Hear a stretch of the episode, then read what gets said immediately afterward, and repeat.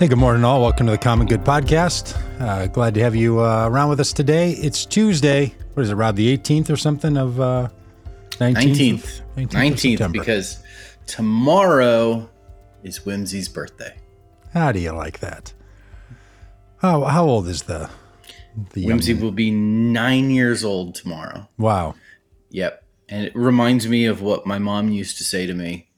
She used to say, I didn't like you when you were nine.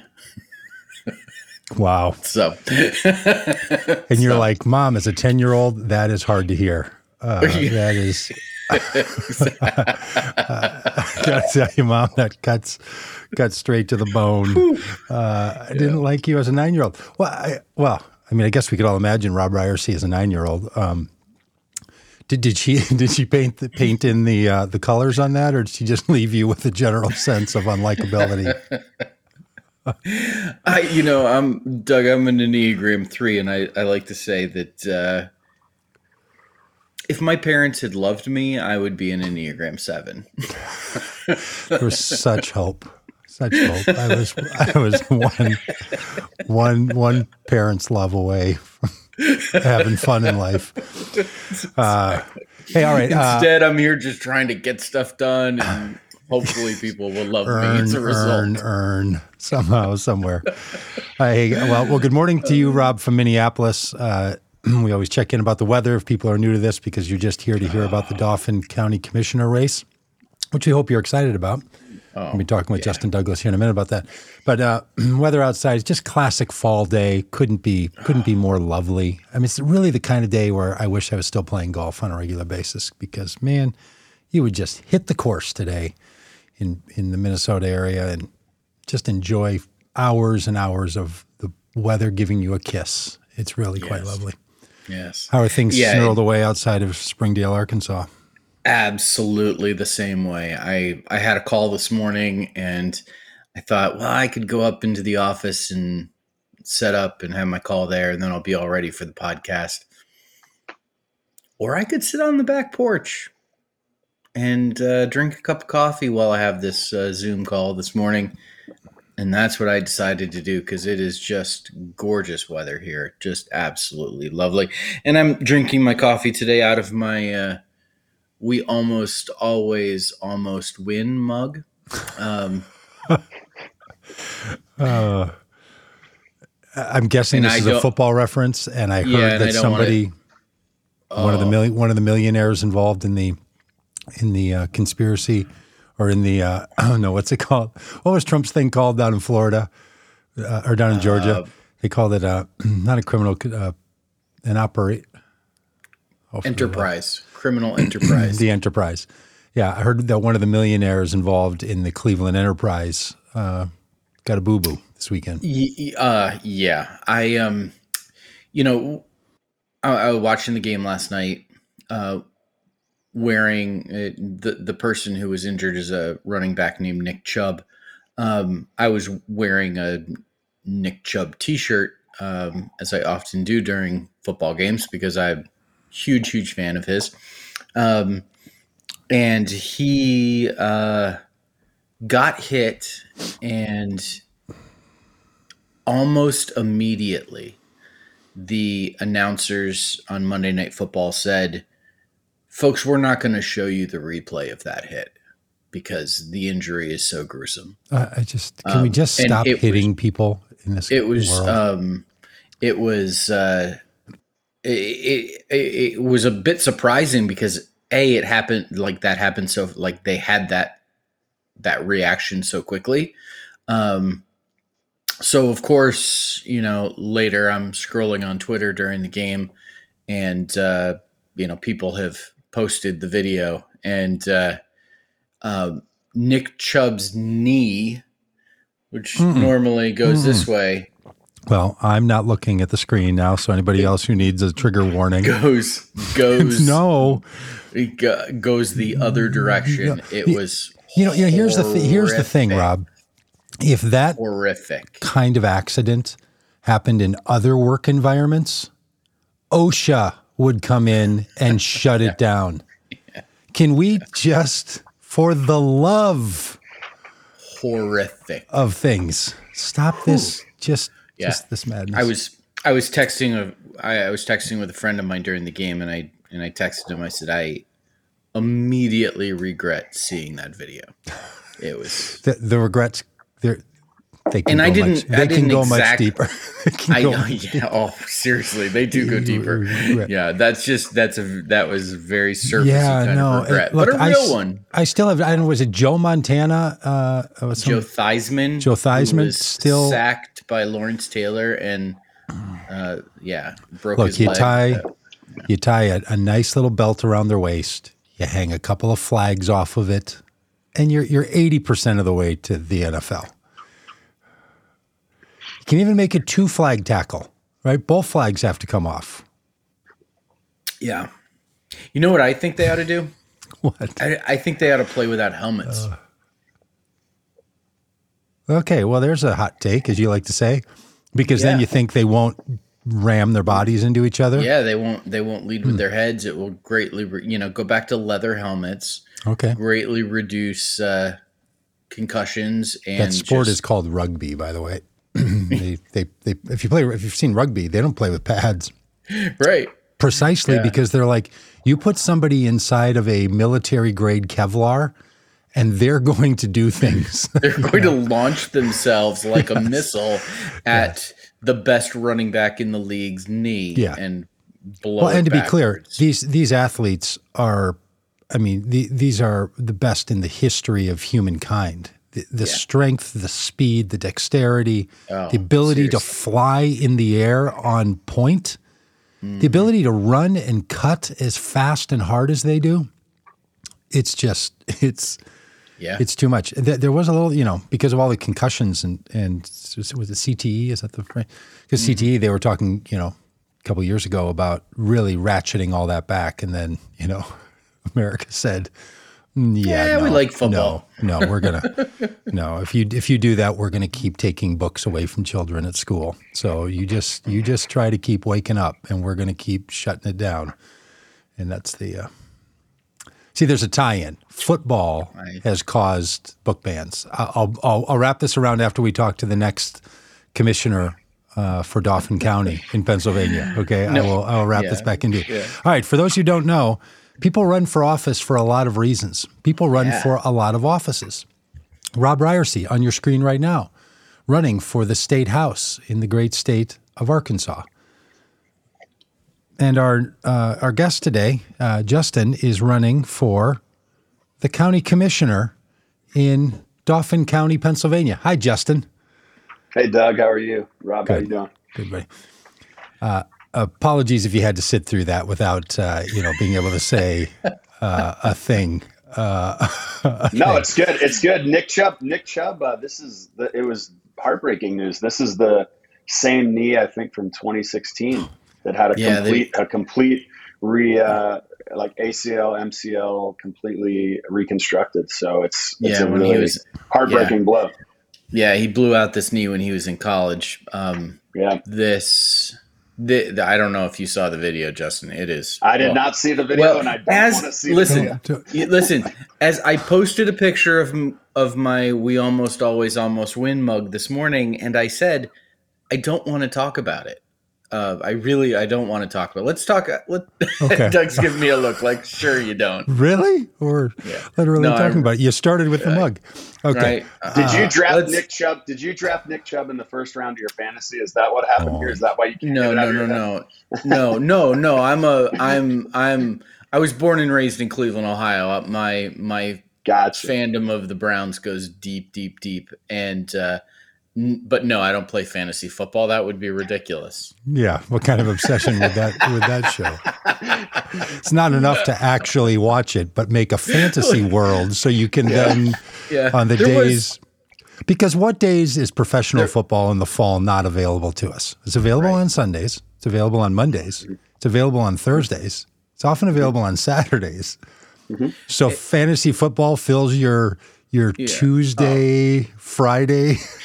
Yeah, um, yeah. And I mean, I was wearing a, I was wearing a shirt with a uh, last night with with the name. I'm a grown man wearing the mm-hmm. shirt of with the name of another grown man on it. Man. Mm-hmm. Um, you know, which is just. And then at one point, my wife said to me uh, last night, she said, "You have the word chub written across your back." Was, is it uh, is it down low, like along your hips, where the chub gets carried by me? Is that I would I'd want that like hockey name. You know, hockey players put the name down low. All right, hey, n- enough of the nonsense. Justin, enough of the nonsense. Yeah, Justin. Oh, All right, hey, Justin. It. I was on. Uh, I was over on your website, uh, DouglasForDauphin.com, uh, and uh, it's terrific, by the way, because you have this like PDF that's circled with all the things that a county commissioner does. Yeah. I think that's fabulous. Will you just start, and then we want to know more about you because we think the candidate is as interesting as the race. But mm-hmm. tell us what a commissioner does. Everybody lives in a county. Most of us don't mm-hmm. think about it unless you're asked a question, mm-hmm. like you're renewing your license tabs or license registration, and you have to tell them what county you're in, so they, you know, that portion of the money goes to the proper county. But most of us don't think about ourselves living in a county, or a lot of us don't anyway. But it's a really important yeah. f- piece of the governmental process. So tell us what what county commissioners do. Yeah, no, uh, you know the, the the bigger question. Well, I get asked this question all the time. One of the big things I say is like, let's. It's maybe easier to talk about what a county commissioner doesn't do oh. because oh. you know when it comes to the county, they they have oversight of of so much um, you know, when it comes to development, when it comes to human services. So, hmm. you know, for example, when I think about our human services in Dauphin County, I think about, you know, Dauphin County Prison, children and youth, mental health care. Um, I, I, mean, I could continue going on and on through all the human services that exist in our county. They oversee gaming grants because we have a casino in our uh, county specifically. And so that, that casino, uh, the agreement with that casino is that there's uh, grants that are made available through the uh, profits for, for that casino that then get uh, sent out to nonprofits or other initiatives happening throughout the county. And the county commissioners are the determiners of where those grant that grant money flows to. Um, they oversee the board of elections. That's probably one of the biggest, I think, hot topics right oh, now. Boy. Um, county, okay. county, county commissioners um, oversee the board of elections. They set the uh, they, they set that up. So um, so we just have a lot um, I would say at stake with our county commissioners. They're almost like the governors of the county, is what I kind of try to tell people. Oh. Some people use the words like, some people use language like CEOs. The challenge is it's not really a CEO position or a governor position, and that there's one person.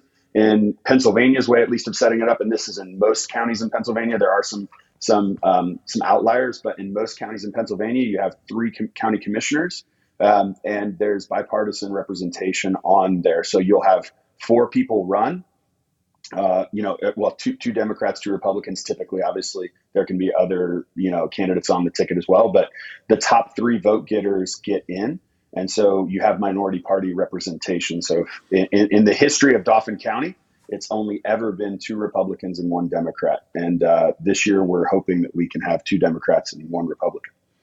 And and what difference would that make, short of the person who identifies as a Republican or a Democrat probably has a different well, see, political perspective. What is there a power yeah. thing like there is in the legislature?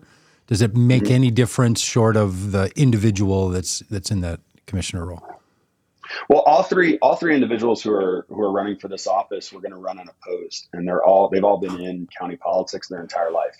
Uh, part of what got me in the race was that I feel like we should have a choice, and I also I feel like we should have we should have new voices, uh, new ideas coming to the surface uh, in our politics, and you know, so much of um, the county is is the, the, reality that we're serving people. And uh, in my career as a pastor, I've just felt this call to serve people. One of the parables that I've shared with people is about these two guys who are walking along a river, and uh, they're out on a hike. They're walking along a river, and they hear a child in the creek drowning, and one of them jumps in, saves the child, pulls him to the shore. By the time he gets him to the shore, there's another child drowning. The other person jumps in before long, they're going back and forth pulling these kids out out, out of the river, and uh, this lasts for about ten minutes before one of them says, uh, just just pulls the child to the shore and then just starts walking on the trail again. And the other one's in the water still rescuing kids, and is like, "What are you doing? Where are you going?" And he goes, I'm going upriver to see who keeps throwing these kids in the water. Hmm. And I feel like part of what I'm doing here, you know, as a pastor, I've seen the crisis in the unhoused community I've seen the crisis in drug and alcohol rehabilitation. These are both things that county commissioners oversee with resources for the county. Um, you know, uh, they, they, they help with unhoused issues and they also help with drug and alcohol rehabilitation. I go on and on with the things as a pastor that I've seen downstream effects of in a culture and a community, things that are maybe underfunded or understaffed or just under resourced. Um, where I think, you know, this is me going upstream and saying, I want to have hmm. a, a, a, little bit of a say in how these structures are organized, uh, the policies, the systems that I think could work better for the people that need them, and ultimately, I think give them a better chance at um, succeeding within the community. Yes, beautiful. Yeah, yeah. Justin, you don't you don't look like a typical politician or wannabe politician. Um, you know, you're you mentioned that you've been a pastor. You know, you're not you're not coming from like you know the lawyer world into this. You know, with the with the suit and tie and all of that. How is how is it been running as like as as you? Yeah, no, I think that's actually, you know, I'll say this. I think that's actually kind of a, a little bit of a, my, my superpower. Not that, not that I have superpowers, but that, you know, as a pastor, I've never looked like a pastor either.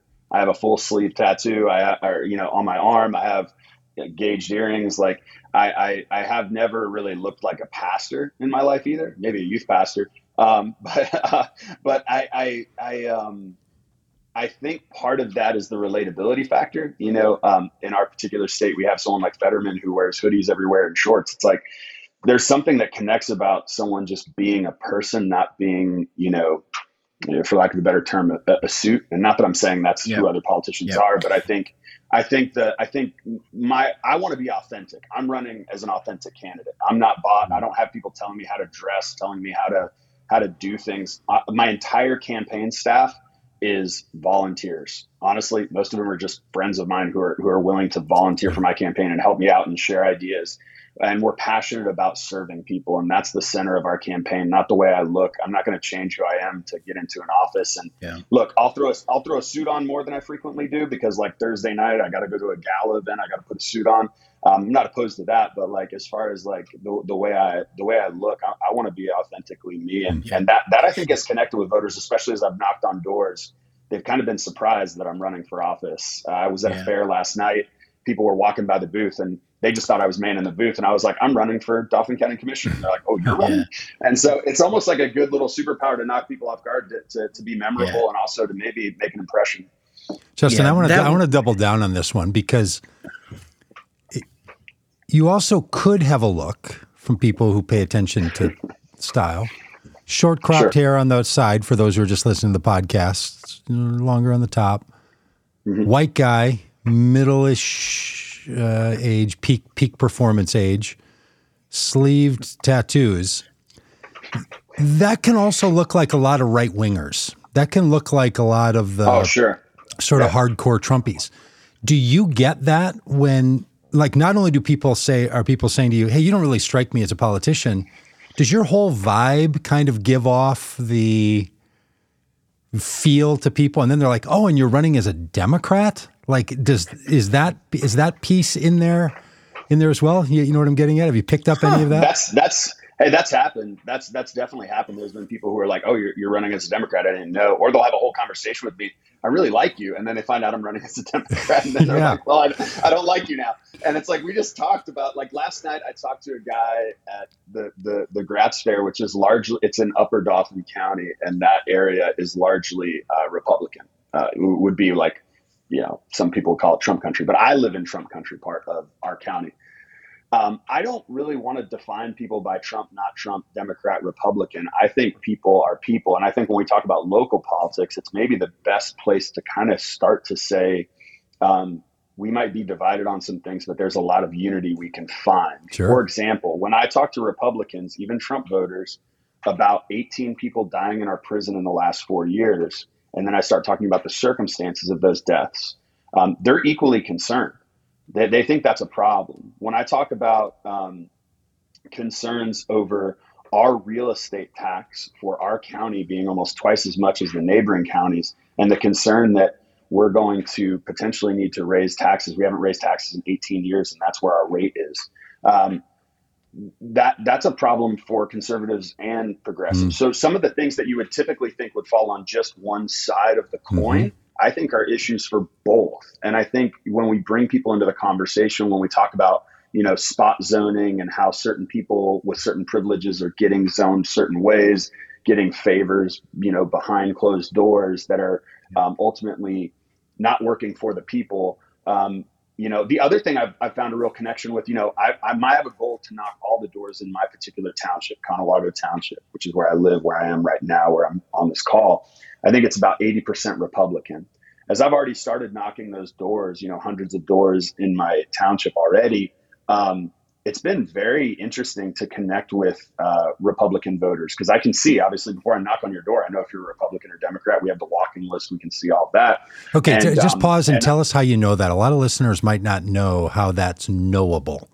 Talk about oh, no, that list, that thing you have in your hand. Is, this is all things I've learned, you know, along the way of, of, of, running a political campaign. But pretty much, you have a um, an elections office that you can go and you can get that information as a candidate um, so we have a big, huge box because it's a countywide race of paper that that gives us the walking list. We can we also access it digitally. We paid to access it digitally from the elections office on a thumb drive, um, and then we have a software that we use. We're using a software called Universe to um, to then parse that data out and create you know walking lists that are most efficient um, and that kind of give us an idea of you know different sections that we could hand off to volunteers mm-hmm. or yep. doing whichever way we want. So this, this is like just deep canvassing. Yep. I can get really into it, but ultimately, um, if you voted, uh, your data, not necessarily who you voted for, but just how you're registered. I don't know who you could vote for a Democrat, but if you registered a Republican, I would never know that. Yeah. But um, yeah. but what I would know is what your affiliation is, what your party affiliation is. So I go knock on a door. Um, so we we've been doing that, and um, and you know I think I guess I would say I think there's a lot more openness to a candidate like me, even from people in you know Trump world. Now, now I, I'm not going to say people in that particular space are open to a candidate with a D next to their name because I don't think they are. But I will say, you know, I grew up in rural Indiana. I grew up on a farm. Um, I grew up where there wasn't a whole lot of opportunity for people. And when Trump won the first time, there was a lot of people very shocked by that. Um, I wasn't as shocked because in talking with friends back home, they didn't necessarily like Trump, but they thought he represented the Molotov cocktail into the system that never worked for them. Um, now, obviously, if you're still riding with Trump, that's that's become a very different thing. But but I guess it's now Mad Max. He blew it all up, and now you're exactly. now you're riding through a Mad Max landscape. yeah, but, but what I would say is the connection to to is to say some people don't like establishment politics. Yeah. Mm-hmm. I represent the non-established politician. Yep. So I think trying to find the deeper thing that might have connected them to a candidate like Trump and and start the conversation yep. there. Um, that's kind of been how I've handled it, and uh, and it's Great. and it's for the most part gone well. Thank yeah. you. Part of our part of our theory of change here at uh, at Vote Common Good is this idea. there's kind of two things that go along with it. One is we're looking we're always looking for and encouraging candidates to be exceptional candidates and what we mean by that is the type of candidate that someone's willing to make an exception for they'd say mm. oh i'd never vote for a democrat but i would vote for justin and yeah. you know that they're they're willing to make that little exception you know and then the other the other thing that we operate on in, in, in that we that we're really focusing on is this idea that behavioral change happens before identity change. Mm. Uh, like we're not we're not out here trying to like make more Democrats. What we're trying to do is get people to behave differently, i.e., vote differently. And so, you know, part of imagine Justin, part of your pitch can be is listen, I'm not you're a Republican. I'm not asking you to, you know, give up your identity as a Republican.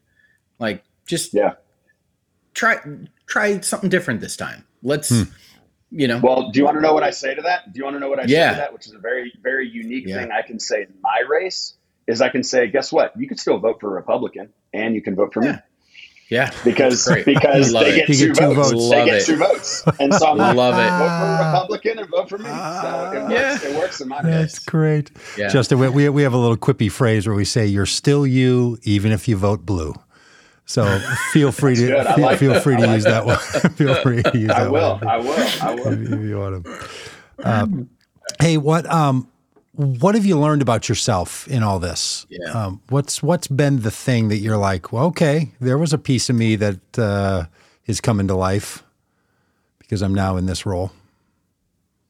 Oh, that's good. Um, you know, I think I, I think I, I've learned that a lot of my entrepreneurial like spirit and energy and like I, I've I've you know helped kind of launch two different churches in my time uh, as a pastor. Um, a lot of grassroots, getting volunteers plugged in, and connecting people to a mission. I guess is what I would say. Not just connecting people to something to do, but connecting people to something that has purpose.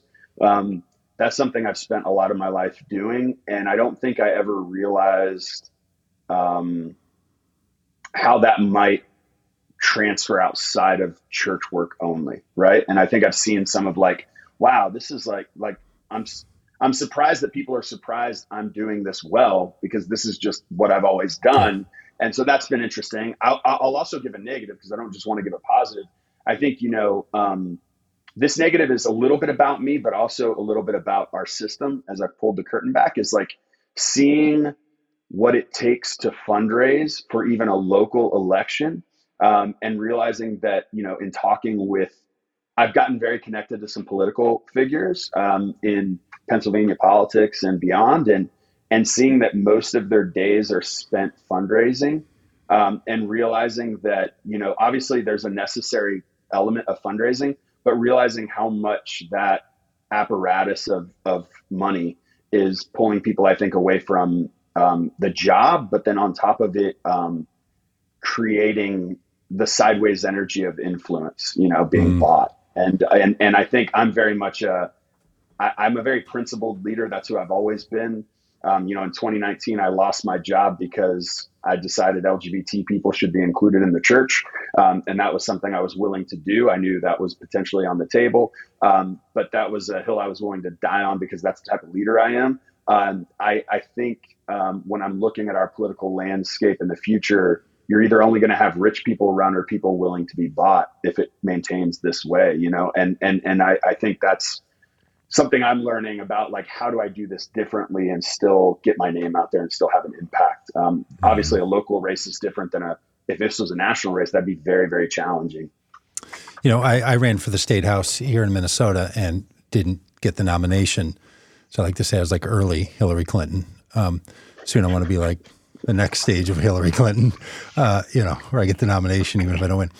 Um, and then after that r- race, one of the political organizers here, uh, I work through a thing called the Wellstone Project. And so one of the kind of coaches in that world said, Hey, you should think about running for county commissioner. And I said, "Oh man, I, it was a lot of work just thinking about the house, like because that's kind of the smallest, you know, constituency. It wasn't even a full city. The whole county." I said, "I don't think I have time for that." And he said an interesting thing. He said, "Oh, there's only so many hours in the day. There's only so many doors you're ever going to knock on. You're it's um, you, it's not like you're having to do more and more. You're just going to have to organize it differently, Yeah. like organize it Yeah. for wider for wider impact. And, and I thought that was, I thought that was interesting, right? That it's um, that that's what goes on in these in these politics. And I'm not going to make you dive into Robin my constant conversation whether small dollar donors are killing politics. I believe it is because not only mm-hmm. are things getting more expensive mm-hmm. just to do everything, the signs behind you to print, buying the data, just all this basic stuff, just as expensive. Mm-hmm. Billboards, you're going to talk about that in a minute. That you're putting up some billboards, um, but then the fact that you've got to go around and get you know four thousand people to donate to you is just exhausting, right? Like, uh, and the people, some of those people that give money are getting hit up by lots of people. So there's just something really broken about the whole the Yeah. whole process. In addition, in addition to the money, but in the end, there's only so much you can do. Yeah. So, how much money is this thing going to cost you? And I know you don't want to be bought, but if you were willing to be bought, how expensive is this race if someone was going to buy you out for this whole thing? Someone's gonna. well, my, my, my answer my answer to that would be we'll find out after November seventh how much this race costs. Okay, we're Fair we're enough. we're doing it we're doing it on a shoestring budget, and we really think we're actually going to be able to make an impact. But I also played in bands, you know, throughout college, and DIY marketing is kind of what yep. bands do. You know what I mean? And so I, I think I think it's a little we have a little bit different approach. We're not going to go pay some marketing firm hundred thousand dollars to market for our campaign. So I will say, you know, my opponents by the end, I think have already all three of my opponents have raised a quarter of a million dollars. Um, or all three of the, the other ones running. Um, and, and, and I mean, to put that in perspective, we haven't even gone through the, they haven't even reported the, the, the, the period of time that's probably the highest dollar donations that they'll be getting. So like by the time election comes, they could raise something like $400,000 now, I want you to think about that. This job pays about a $100,000 a year. So they could raise in one campaign election cycle what they're going to make over the four year term that they're going to be in office. Um, that that's an interesting, you know, uh, situation. And then, and and I, and I don't want to be critical of our current commissioners, but I'm more critical of the system because this is happening in every county, not just ours. What ends up happening is when you go look at those sheets and who's giving money to them, the people giving money to them are corporations that also hold county contracts. And the county commissioners are yeah. determining those contracts. An example right. of one of those contracts might be, you know, we have a prison that is profiting off of the communication of our prisoners, meaning for prisoners to stay in contact with their family, their kids, for example, they have to pay a premium for that contact. That contact is through is is outsourced to a corporation. They bid on a contract my question is if that corporation gives money to commissioners who, who set those contracts, next time they're up for bid, if it's in the next four years, are they really going to do what's best for the taxpayer and get the best deal for the taxpayer? And I would even say for the prisoner to make sure the prisoner is not paying an exorbitant amount to communicate with their family. No, they're going to probably go with the with the organization mm-hmm. that has been funding their campaign. It's a it's a very interesting situation. And and and look, I I think that long term is what we need to be thinking about. Obviously, my campaign isn't running on fixing that because I'm not going to be able to fix that apparatus. Yep. But I do think what we're trying to do is say we're not going to become part of that apparatus. So, you know, conservative estimates from the people I've talked to have said we need to raise a quarter of a million dollars okay. to have any chance to win this race. We're nowhere close to that. And I would say we don't really want to be because we're not really trying to run that kind of campaign. At the same time, if you want to donate to my campaign, it's right there. And we'll get we'll yeah. get some more billboards and we will be every dollar you donate will be used efficiently. I can promise you that. Okay so it's not it's not a quarter of a million. Is it a hundred thousand? Do you have a budget for a hundred grand? Like what's where where, where are you at? We're, we're more in the um, we have we have not budgeted specifically what we're what we're going for. We have tiers of budgeting. If we get to this, this is what we want, and so we've hit the tier where we're where we're getting a billboard now. Um, I think you know, fifty grand to hundred grand, somewhere in that range would be would be great for us. We can do a lot with that. Like, and I don't yeah. think people realize. You know, I don't know about you, but uh, people spend a lot of money on mailers, and I understand yeah. it gets the name out there. But you know, uh, we're also trying to connect with a younger generation of voters and get them activated. And so, if we can activate younger voters, we're not going to activate them through mail-in. Uh, we're yeah, going to activate right. them more through texting, texting options, and and also, um, if we are going to hit those demographics that typically do want a mailer, we can we can activate volunteers to go do door hangers. You know, a lot of volunteers don't want to knock on a door and have necessarily an interaction, but they'll right. go hang, they'll go walk and hang door hangers. So we're just trying to find the the the right. the more efficient way to do this. And and and part of that is again I think I've had a history of mobilizing people for, mm-hmm, you know, in mm-hmm. ministry, you work on a shoestring budget. I mean, at least in the ministries I've run, you work on a shoestring budget. And so I'm familiar with doing that work. And, uh, and that's part of what we're committed to doing, making right, every because, dollar count. Because paying a federal employee to deliver those flyers to every house is much more expensive than asking a bunch of volunteers to do it, right? When you ask the post office yeah. to have a person walk up to every house and yep. put it in their mailbox, which again, just to pause for a minute on how great the post office is. There's no, an employee seriously. that walks up to your house every day, 6 mm-hmm. days a week, and brings you stuff for 42 cents Yeah. each. It's just incredible. But you start doing that over, you know, 50,000 homes and that gets that gets to be real. Mm-hmm. That becomes real money by the time you print it and ship it and stamp it and deliver it and all that. So, look, and and this this is the piece of it. And and you know, oftentimes campaigns want to talk about the system and the money. They all should. They all do. e- Everyone. Um, and it's also good to just really put a dollar amount on it, like to say, here's how much money it costs and here's where the money goes. Back in the early 2000s or, or maybe late 90s, middle 90s, there was some book by a guy, uh, uh, one of those Gen X authors, uh, maybe the guy who wrote the first book called Gen X. Do you know you, you know what I'm talking about? He's kind of one of those. Anyway, in the beginning of the book, he says, "Okay, here's here's how this went. I was paid this much money for a a, a contract to write this book. Here's where the money went. It took me this many months to write it. Here's what I had to pay for this. Wow. He put the budget in the front of the book. And it was kind of this generational deconstruction thing, right? Like I just want to show you how all this works to an author, an author mm-hmm. like me. And that really struck me. Maybe, maybe that's a generational thing. I think people appreciate that kind of stuff. Like, hey, here's mm-hmm. here's where we spend our money. Here's where it goes. This is how much they have. This is how much we mm-hmm. have.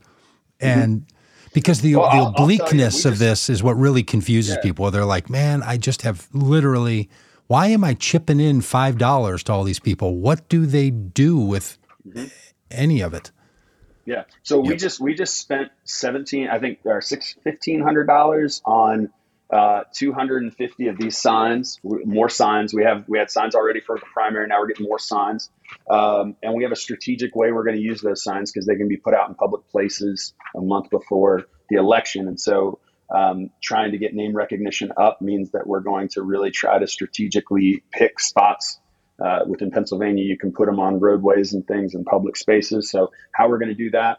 We just purchased a billboard. I think it was right around three thousand dollars to run from you know the September 25th to the election. We're a hundred percent transparent on what we're spending money great. on. We're not spending money on staff. Again, that's I mean a big portion of dollars goes to staff, goes Yep. to a lot of um, consulting work and stuff like that. And I'm not saying that's not important, but I think in the race I'm running, we're not going to spend half our budget on that stuff. For us, it's going to be far more like Yep. tactical printing, uh, making sure we're getting the word out. And um, and I mean, here's the other thing to, that we're going to mobilize. We're going to mobilize volunteers to be at polls on the day of, as people are walking in to make to to, to Right. vote. We can have we can have people standing there in a Justin Douglas shirt, telling them why they should vote for Justin Douglas. And um, if we can cover most precincts with volunteers, other people will pay people to stand outside. And during the primary, I actually witnessed some of those people being paid. They were sitting in lawn chairs. They didn't engage. I was at one polling place for two hours, and the person just sat there with a stack of things, didn't engage one voter. And they're getting paid to sit there, but they're not engaging people. So, like, I also think people who are on mission and on purpose for a candidate are far more likely to actually say, I'm voting for Justin and here's why you should too. So that's kind of people power is our campaign. That's we know that's a far greater resource than money, but it also does take money. You know, that's part of It it. does. Yep. Yep. Yep. So Justin, for you know, I I married a Pennsylvania girl. Um, went to college and seminary in, in Pennsylvania. Um, I have no idea where Dauphin County is or what it includes. For those Yeah. of us that that you know aren't super familiar geographically with where Sure. you're at, like what what's what's Dauphin County all about? So Dauphin County is a really important county. It has uh, the capital city, Harrisburg. So Harrisburg is within Dauphin County. Um, it is one of the things that creates some challenges. We have so many governmental buildings within the county that aren't necessarily paying taxes because that's how it works, right? Most capital Hmm. cities and, and that. We also have Hershey Park. So um, Hershey and Hershey Park uh, are within the county as well. Um, so those would be two landmarks that most people from outside of Dauphin County might be familiar with: Harrisburg City and Hershey. Obviously, there's so much more the county has to offer. We're just north of Lancaster. If you've ever been to, you know, you know Amish country out there, Lancaster. Um, so Yeah, central, we central just- Pennsylvania. Could we, yeah, could we just pause for a second for all of our non-Pennsylvania folks to notice how you just pronounced the name of that city? It's not Lancaster. Everybody from all over the country. It's not Lancaster, Pennsylvania. It's Lancaster. Yes. So so I, I learned this when I got here. Uh, I moved here eight years ago, and um, my wife refuses to say it that way. She can't stand, It. and I'm like, you have to say it that way. That's the only way. And it's It- it's just it's real simple. Cost you an election. yeah, could. It could. I probably should have revealed that. Um, but you just you, you just have to say it Lancaster and then make it fast. Lancaster. Lancaster. And and that's that's all you gotta do. Do it that way and that's the that's the that's the right way. So, So it's a, I mean, so it's a well-known, well-known part of the part of the state, which, and because it's the capital, there's a lot of people that just have additional interest in this county compared to some other counties. Why has, why have these commissioner seats been unchallenged, and why are they unchallenged now, with the exception of the Justin Douglas campaign? well, I mean, to be fair, every year they've been challenged. It just challenges haven't been, ex- uh, you know, haven't been successful. Oh, I see. Um, I, see. think I think part of the the the difficulty is that you know once you're in a county commissioner role, um, you are front facing in so many ways that it's almost its own campaign commercial constantly. You're at every ribbon cutting almost for the county. You're constantly, uh, if you go to our website, just go to Dauphin, I think it's dauphincounty.gov or where, whatever it is, like you'll see all three of the commissioners' faces right at the top. Like um, it's very, um, they, they, their names are on everything is what I guess I would say uh, for the county. Got and that, it's a very interesting, uh, interesting way that that works to, I think, further entrench those individuals. Now, now I, I'm not going to say that that's. I, I don't know if that's par for the course, you know. But I think I think the challenge is it, it takes an exceptional candidate to then come along and um, Yeah. and upset that. I think I think we're in a unique time. We're in a unique time right now. So let me tell you the unique time we're in right now. One of the one of the um, Republican uh, commissioners over the last four years uh, retired.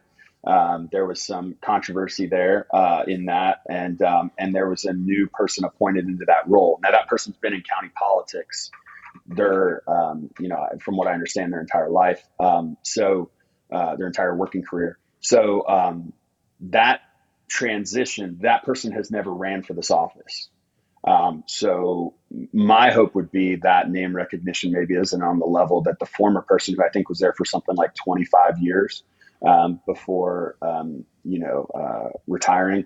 Uh, that that might be some exposure. Also, a lot of the prison problems have just become very common knowledge in our county. Um, to to I think tell pe- people are people are interested in a different option. Mhm. Someone that's going to try. Someone's going to try to fix this. It's been long running problem. So yeah. Justin, I, I I live in Minnesota, and I was in a little town called Stillwater, which was is on the Mississippi River, and it was one of the first established places uh, when in 1850s when the state was going to become a state. The three entities that they created first was a capital city, St. Paul. They picked Minneapolis for a university. And the third institution that they made sure at the founding of the state was a penitentiary, a prison. Like the three things you need is a state capital, a place to educate people at the college level, and a place to lock people up. I bring that up because often state capitals also have a proximity to a penitentiary. Like prisons in America are just built into the fabric of it all and becomes one of the more entrenched institutions in this whole thing. You being a candidate that's talking about this, does that stir up frust- are, are people uncomfortable with that or uninterested in you getting all uh, up in the business of what's going on in the prisons? So, so let me say it this way: I, I, I've I've been going to the Dauphin County Prison Board meetings uh, pretty faithfully since launching this campaign, and I had an awareness of like online. I was on, an online presence prior to that, and I've been in person uh, mostly. Um, I have found a way to connect. I think to just about every voter, Republican, Democrat, Independent, why the issue of the prison is important to them. So let me start here if you are worried about human rights, um, there are violations of human rights happening within our prison right now. that are unnecessarily happening. Hmm. Um, we are 73 people understaffed based on our based on the meeting I was at last week. That's hmm. correction officers, treatment specialists. Um, we have over a thousand people in our county prison.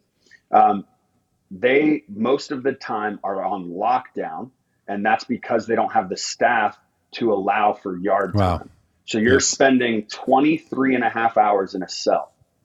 Um, I think the number mm. was that they only they only have to offer you two showers a week.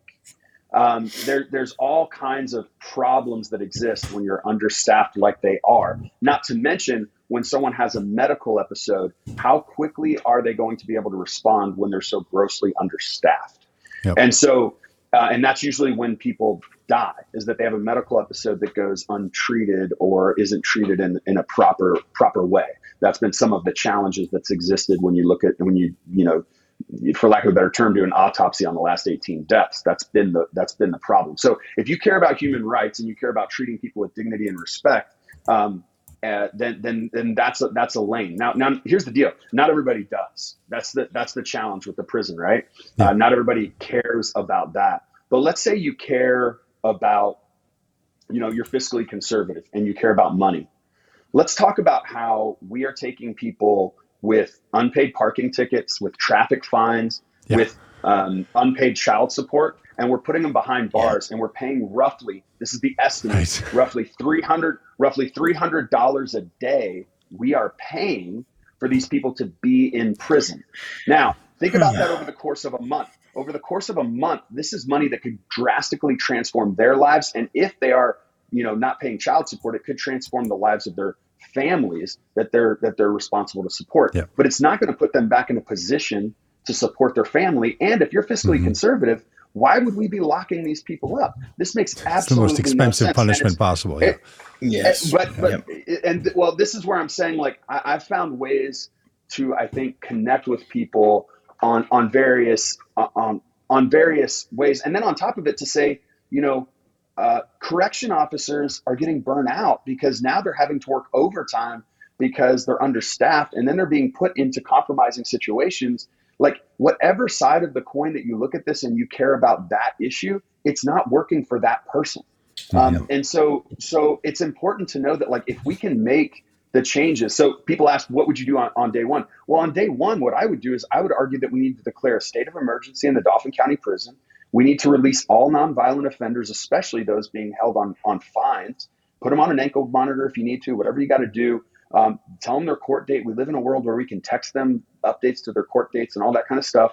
Um, and I think we need to consider what it looks like to rehabilitate prisoners. We have prisoners who are only so Dauphin County. If you're in Dauphin County Prison, you're there for two years or less. If you get more than that, you're going to a state prison. Mm-hmm. So these are people who are who are very who are going to be back in our communities. Like if you want a safer community, we can't treat these people this way and then expect them to come out rehabilitated and ready to contribute to society. So I've been talking to some organizations. Like uh, I talked to an organization a couple months ago that does they do VR headsets for um, for prisoners that teach them uh, the trades like HVAC. They can do you know HVAC through VR and electrician through VR. And then when they come out, they're certified and ready to go start an apprenticeship. Like if we could get wow. programs like that into our prison, then what we can do is we can get these people ready to, to come out and have a different opportunity than the one that likely a society that you know doesn't provide affordable housing, doesn't provide you know fair paid jobs, doesn't provide adequate education. Yeah.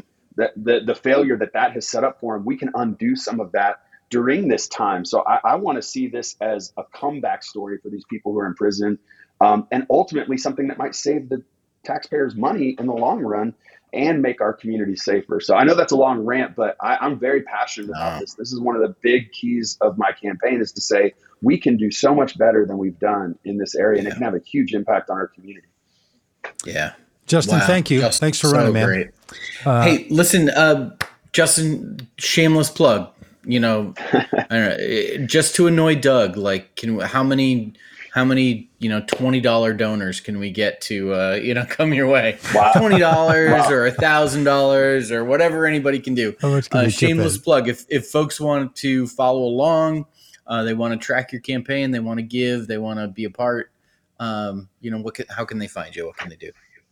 Well, one of the things I really appreciate is that we have a lot of people supporting me that do not live in Dauphin County, that are just seeing someone passionate about their community, someone you know a little younger than the demographics that typically are out there in politics, getting involved and trying to be themselves in the process, like you highlighted earlier. I think we need more of that, and that's something that's refreshing to a lot of people. So if this has been refreshing to you, but you don't live in Dauphin County, uh, obviously I can understand this isn't your community, this isn't the place where maybe you want to invest, but I think you know injustice anywhere is a threat to justice everywhere. I think as we see these candidates that are coming up that have a heart for justice, that have a heart to make things right within our politics, that have a have a heart for for you know common good, the common good of our communities. Um, supporting them can make a huge difference. So some of the ways you can support me is as simple as following me on Instagram, Douglas for Dauphin on Instagram. Um, go to my website. There's ways that you can support through donating. Uh, like I said, you know, um, it costs money to make signs. It costs money to print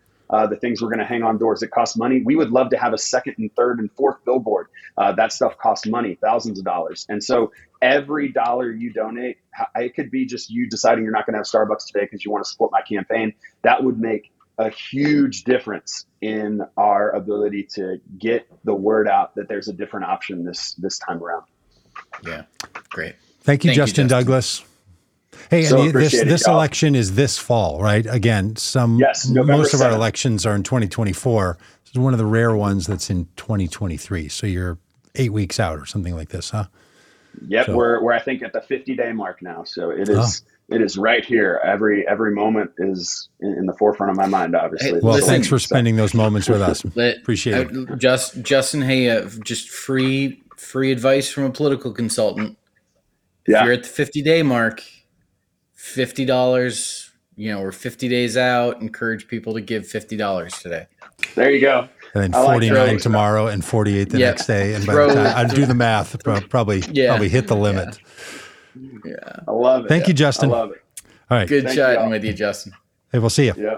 Bye now. Bye. Robb, that's awfully refreshing, isn't it? Oh, it's so great. Glad so... people. I'm glad people run for office, especially these these commissioner, yeah. county commissioner roles, because man, seriously, and it's so interesting, like the different approaches that counties have.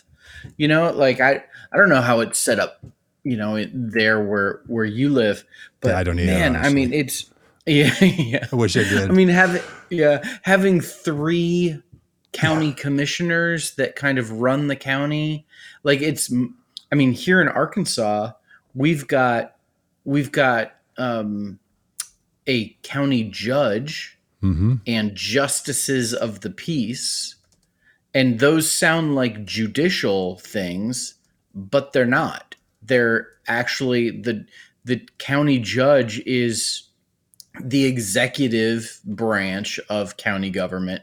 The justice of the pieces, the justices of the peace, um, the pies, the pies, yeah, the justices of the peace are are called the quorum court.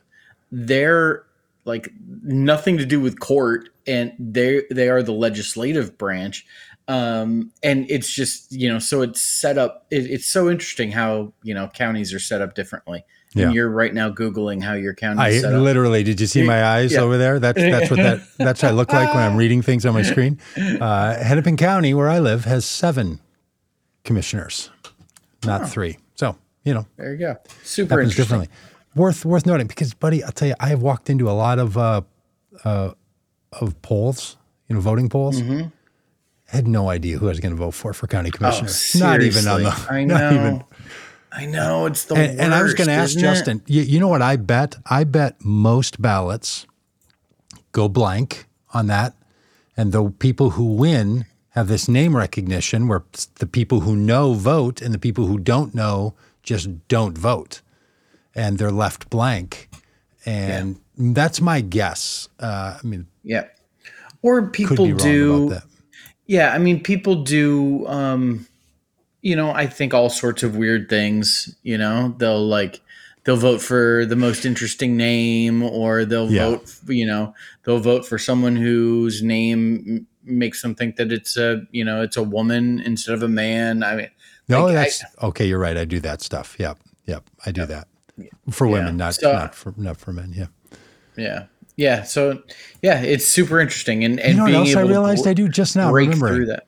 if I if people's yard signs have been in a place that have irritated me, like Uh. you know, classic old man, like there's a corner that we have to make a turn on, and people put freaking signs there, and I'm like, I am never voting for you because you didn't have the common sense to know that we try to make a left turn here and we Yeah. can't see because of your yard sign. Yeah. So uh, yes, oh. I'm I'm I- I'm petty like that too. Yeah. totally petty like that. Uh, hey, speaking of petty like that, you know who's super petty? Lauren Boebert. Uh, she's a Oh, my congresswoman from Colorado. um, can we just can we just dive right in in our final minutes on this uh, of po- of political news?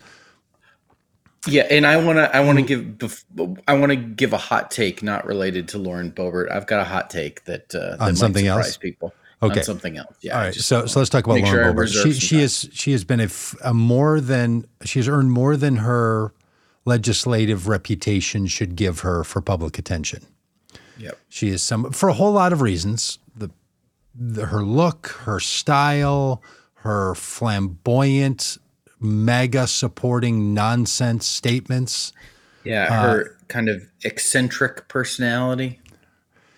Well, over the weekend, a video came out of her in a theater watching the show live performance of Beetlejuice, behaving badly, shall we say, including vaping in the theater.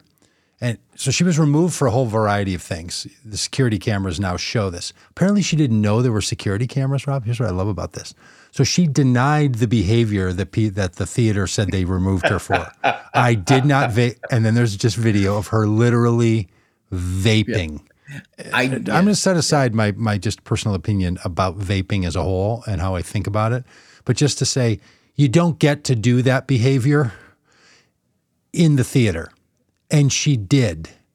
And I don't know what was in her vape pen, but watching her behavior after the vaping, I have some suspicions. And I bet if there was a drug test run, she wouldn't pass. Well, she wouldn't. She wouldn't come Yeah. up clean. well, as, uh, listen, as but one might but one might say. yeah, y- listen, Colorado marijuana is legal in Colorado, so like, Yeah. no judgment there. But Mm, Well, but for a sitting congressperson, I don't know. Do you know? Can a congressperson in in inject take in a federally banned substance? This guy doesn't know. I, I don't know. I don't know. curious, curious question. I don't know. Did have you seen the uh, have you seen the video of her? Uh, I think returning to Washington D.C. and she's you know has a, sh- a brief conversation with a paparazzi um, about about what happened. And do you know do you know what her comment was? Her comment was, "Well, I guess I'm going to have to start." checking the voter registration of the people I go on dates with. Blaming this on the fact that the man that she was with was a Democrat. He was. Yes. Yeah. And Insinuate yes, insinuating that, you know, maybe she was set up. Yeah. Yeah. Let me see if I can get the uh, the Wow. quote on this. Um, okay, Yeah. and and not only was it the vaping, it was the groping. The her male partner was groping her partially exposed breasts anyway in the theater, and I think she was groping back. Eh, you know, some I didn't watch all the video because it's like watching a football injury. some things, some things. Some things are just better left unseen. Hear no evil, see no evil, speak no evil. Kind of, kind of my nonsense. eyes, my eyes. Uh, uh, but just, I, I mean, look, the degree to which, and Justin's comments, well taken. Let's have our politicians be more authentic people, but also let's have a bit of decorum. In if you're going to take on a public role and take on a public responsibility, I don't know, just act in ways that don't get you kicked out of a family, you know, live performance theater. It's really, truly something. And there's no doubt that the theater, when they had to have a, a security uh, personnel come kneel down uh, next to her seat and ask her to come out and basically demand that she come out and then escort her out of the building, which the video shows all of this happening. There's no doubt they knew who it was, right? She was in Denver. Now, her district doesn't include Denver, but she's well known enough. And there's little doubt in my mind that they were like, okay, they're watching the video surveillance. This, this is how I think it went down. Now, I don't know this for sure, but I'm willing to be wrong about this. Somebody in security office is watching this and they're thinking to themselves, unbelievable. We cannot let her stay in this theater behaving this way. The person behind her was complaining, turned out to be a pregnant person who was complaining because the vaping was causing some. And she's like, I don't need to be smelling your vaping in the theater. And then having to go out and complain. And then, so then they have to send a security person down during the performance of the family friendly Beetlejuice. Is it? Yeah, and it is. And also, why is she going on a date to Beetlejuice without her own children or grandchildren, which she which she has both of? Just the just the I mean I mean look, and, and I'm being particularly poignant and petty about this because of the public persona that she has, Yes. because she wants to take she is one of the pro-Christian nationalist candidates that we use in, as an example in our training in her own words and try to give her full full voice. And her business about drag shows and how it's demeaning, all this stuff. This is the person doing this kind of nonsense. And Robb, it just something else. Yep. Yeah. Yeah. Can I, can I, I, I, I found this article. Let me, let me hit you with this. Uh, Representative Lauren Boebert, Republican Colorado, said she has, quote, peacefully parted, unquote, ways with her date who was booted with her from a performance of Beetlejuice following disruptive behavior at a Denver theater. Quote, all future date nights have been canceled.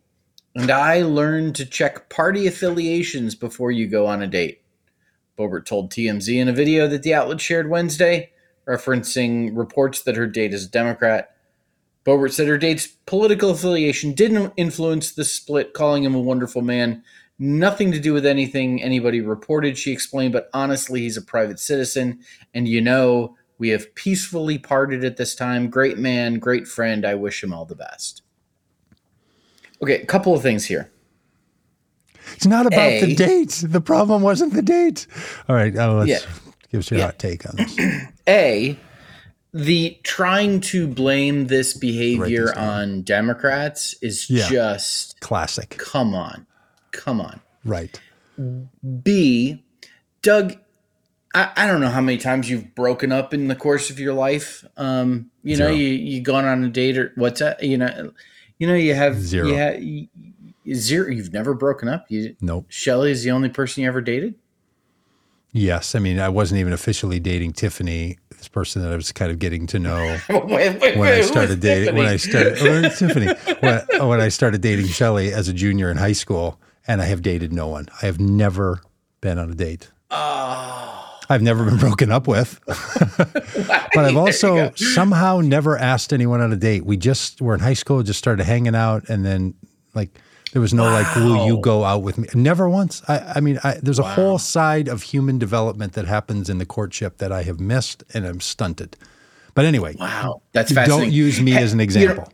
Yes. At, wow. Have you ever heard anyone describe um, the process of breaking up with someone or the result of breaking up with someone or people n- no longer dating? Have you ever heard them describe that with some kind of non-violent qualifier? Like I don't. Why do you have question. to I don't say- understand the question. Why you say we peacefully parted ways? Oh, I see. I see. what? Why? Her what? vocabulary is not very consistent. She probably meant graciously. It's probably what she was trying. The connotation, like, hey, we agreed, everything was fine, there was no frustration, Yeah. you know, Okay. peacefully. Okay. But I'm going to check Okay. party registration next time I go on a date. Why? Uh, you know, uh, clearly, um, you know, the party register as we learned today, party registration, public knowledge.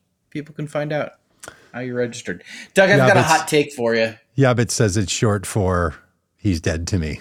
he's peacefully passed on. Good one, Yabbits. Good one. Uh, I've got okay, a hot take for you. What's your hot take? Hot cake. The uh, United States Senate changed its rules uh, yesterday, allowing um, people, to, senators, to vote wearing whatever clothes they want. Um, in the past, it's been suit and tie for men uh, and uh, business attire for women. Oh, praise Jesus! Um, this is going to look great. Seems like um, this is um, a I don't know, concession or whatever to the to Mitt Romney, un- who wants to come in a tank top and shorts for the rest of this because he's not running for reelection. he's, he's just like because he's I got am a short timers. Year old man, and I am not dressing up anymore. I'm gonna wear a tank top, tank top and shorts. Oh, Please, oh, Mitt. It. Please. Oh, I mean, I yeah. I mean, we we could have we could have senators voting in hospital gowns. We have like you know, it's just. Uh, I, you know, most of this has been blamed on John Fetterman, who famously likes to wear a hoodie and shorts, uh, which is, you know, as a man of a certain age, is a is a combo I appreciate. Um, I'm know, literally wearing, wearing yeah. Um, and, Lizzie, I don't like this. I don't. I don't like, it, like it. I don't like. It. I don't it like it. No. Wear put on a suit when you're going to vote. Put on a suit. I'm with you. I, I, you know, I, I have I have more sensitivity for for women vote women members of the Senate because I think it's overly restrictive. Yes. Yes. There, I think it's. I mean, uh, yep. whatever a suit and tie or a jacket and tie or something is easy to get to. Yep. I think for I don't, I don't like it. I don't like it. I Who do you think listen, it's for? I, Who do you think it's accommodating? You think it's accommodating Fetterman? Yes, absolutely. Huh. Yeah. Yeah. Okay. I don't I don't like it. Put well, on a suit and tie. I got a hot take. Are you done with this hot take? Because I got a hot take. Yeah, I'm done. Yeah. All right. So um, I, I know you don't tend to traffic in the who are the governors of the Dakotas. So Robb is not one who's going to bother. Who's going oh to bother, no, I'm very I'm familiar with one and not the other. Who's going to bother himself with Doug Burgum, former governor of uh, North Dakota and Republican candidate for the presidency of these United States. There's another Dakota, South Dakota. Yeah, and Fanning and Dakota Fanning just, too. There's Dakota Fanning yes. and South Dakota and North Dakota. Can I yeah. interrupt your hot take with just a, yes. a quick statement that Doug, the governor of one of the Dakotas, oh, that's texted me at 8:30 on a Sunday morning asking for money. Doug, it, you it, text me at 8:30 on a Sunday morning asking for money, you're not getting any money from me. Get uh, how did I get on this list? Well, it says something Ugh. about your phone number. Can't be putting that phone number into all those websites because you want 10% off and think you're not going to get a text because they correlate that phone number with the thing you bought because that's bought by Republicans. And I'm speaking of your cigars. Okay. Uh, here's my hot take. I know you don't keep up with the uh, governors, but in South Dakota, there's a governor mm-hmm. named yeah. Kristi Noem. Yeah. Kristi Noem. Yeah. Apparently is having a marital affair long term with Corey Lewandowski. Yeah. The um, point of sale, POS. What am I thinking of? Point of sale. The POS guy from the from the Trump campaigns, the guy who leads up a lot of Trump's shenanigans and badness. A political operative and guy. For a long time, yeah. they've been having an affair, and it's now coming out. Okay. So this affair mm-hmm. that Kristi Noem a Christian nationalist supporting governor and family values person. Okay. So her affair, Lauren, Bo- Lauren Boebert's bad groping and vaping and disrupting a theater experience activity. here comes the hot take, are now being condemned by many Republicans. Many Republican men condemning an affair and condemning inappropriate, bad behavior of two women in the Republican universe. Hmm. You know who they're not doing that about? All the guys. Nothing about Matt Gaetz, nothing about Donald Trump. The hypocrisy and the irritation of these Republicans who now are piling on to Lauren Boebert and Kristi Noem, who, look, their behavior is without excuse. We should call it out, all the rest of it. But these are the same people that stay quiet when the accusations are brought against men and especially against high profile men. So, a little hot take here. Yeah, keep your condemnations consistent if that's what you think this is about Republican voices and Republican men. It, yeah. it is it, it, like yesterday and today, all the piling on, like, oh, here's a couple of freebies for us to really take a stand again about how we're going to stand. Yeah, really? And you know who you're going after? The two Republican women that have high profile. One who's on the docket to be Trump's running mate, Kristi yep. Noem, who doesn't have the common insight to not run, to, uh, to not be in an affair while you're running for vice president. Oh, you know why? Because Donald Trump says by his behavior and his acceptance and people's constant devotion to him, we don't care about those things anymore. Yep. Governor Noem, they do care about those things yep. when it's you. The yeah. Hot take. We need a sound for hot take. So, hot take. Um here, I, I, got one. For, I got. I got one. I'm pushing you. buttons on my fancy machine. This, here, uh, I got a hot this, take. Uh, hot take sound. This affair between Kristi Noem and no, not that one. That's not a good hot take. No, nope. we need a hot take. Uh, I need new sounds. No, we need a hot oh, take. Oh no, really? I like the record scratch. Hot take. Yeah, that's like whoa. um, oh yeah! If anybody's still watching this or listening, yeah, thank you, here, thank you for sticking here, with us. Here we go. I got one for you. Okay, hot take. Um, Is this hot take? This, yeah. Get my button ready. So this Kristi Noem, uh, uh, Corey Lewin, Lewandowski affair.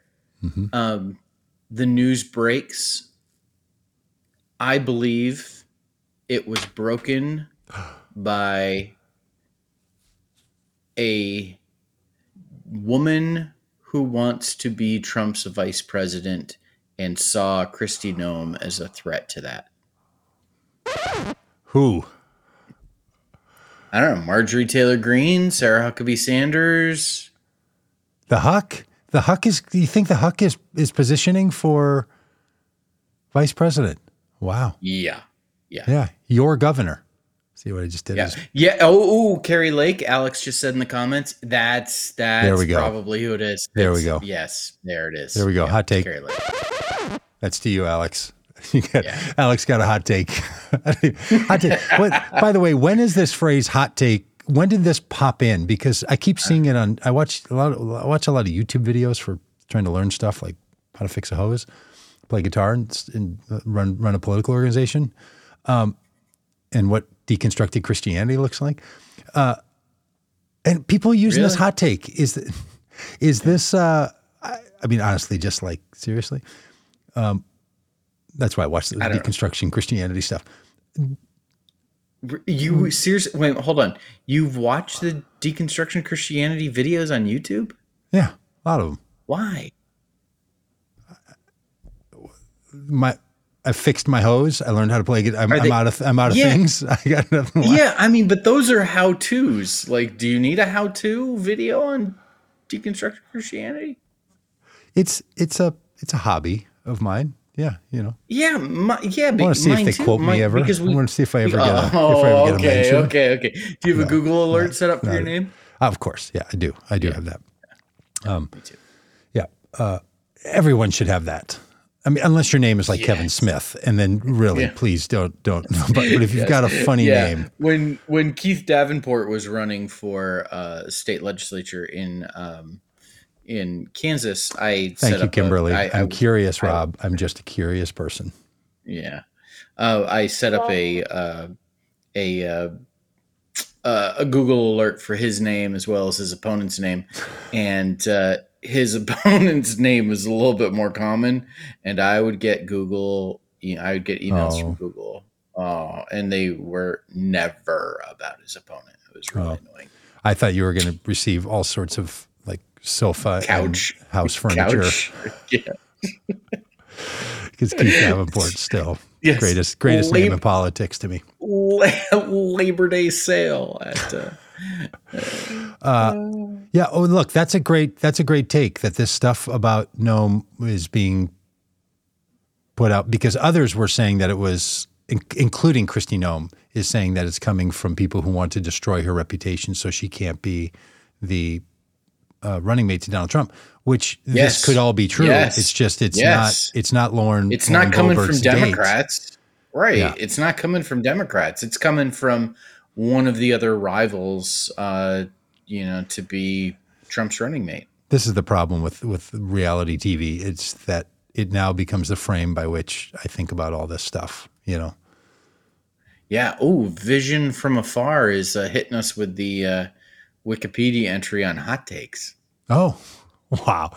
Hey, Vision Afar, you are about to you are about to be le- legendary status here. If you're copy and pasting out of Wikipedia to help us in real time, I love it. you know, you know, on right. YouTube, on YouTube, there's a thing where you can make a boosted donation, and then it puts your your.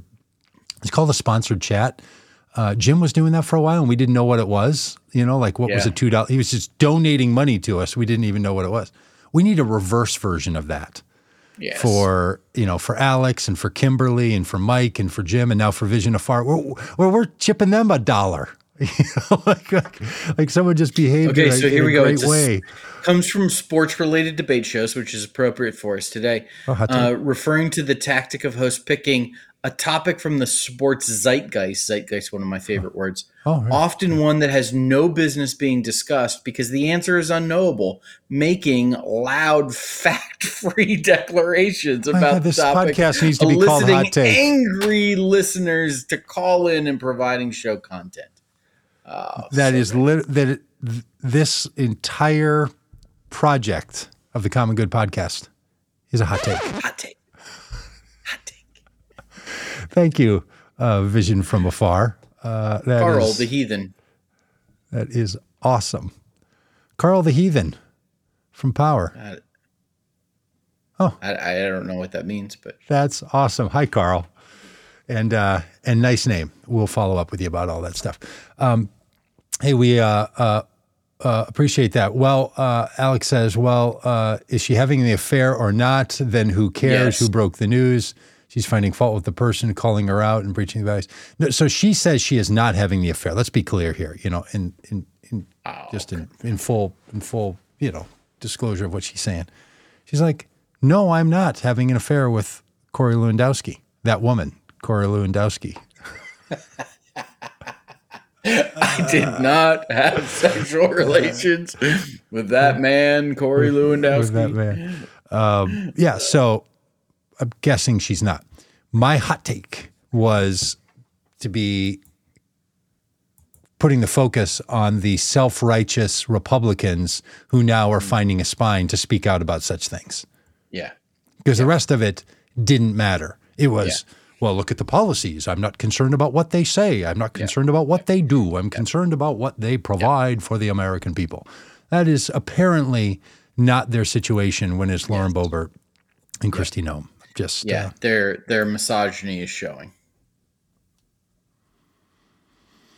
Yeah. and it's not just men, by the way.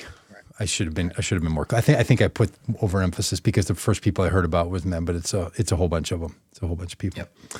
Yep. Uh, all right. Well, that's really fun to see Carl the Heathen uh, uh, here. Super, super I- great. You, it seems like you and Carl the Heathen have uh, some background, have some history. Yeah, yeah, yeah. The, the, we, we had a big big event that we were at the Parliament of World Religions.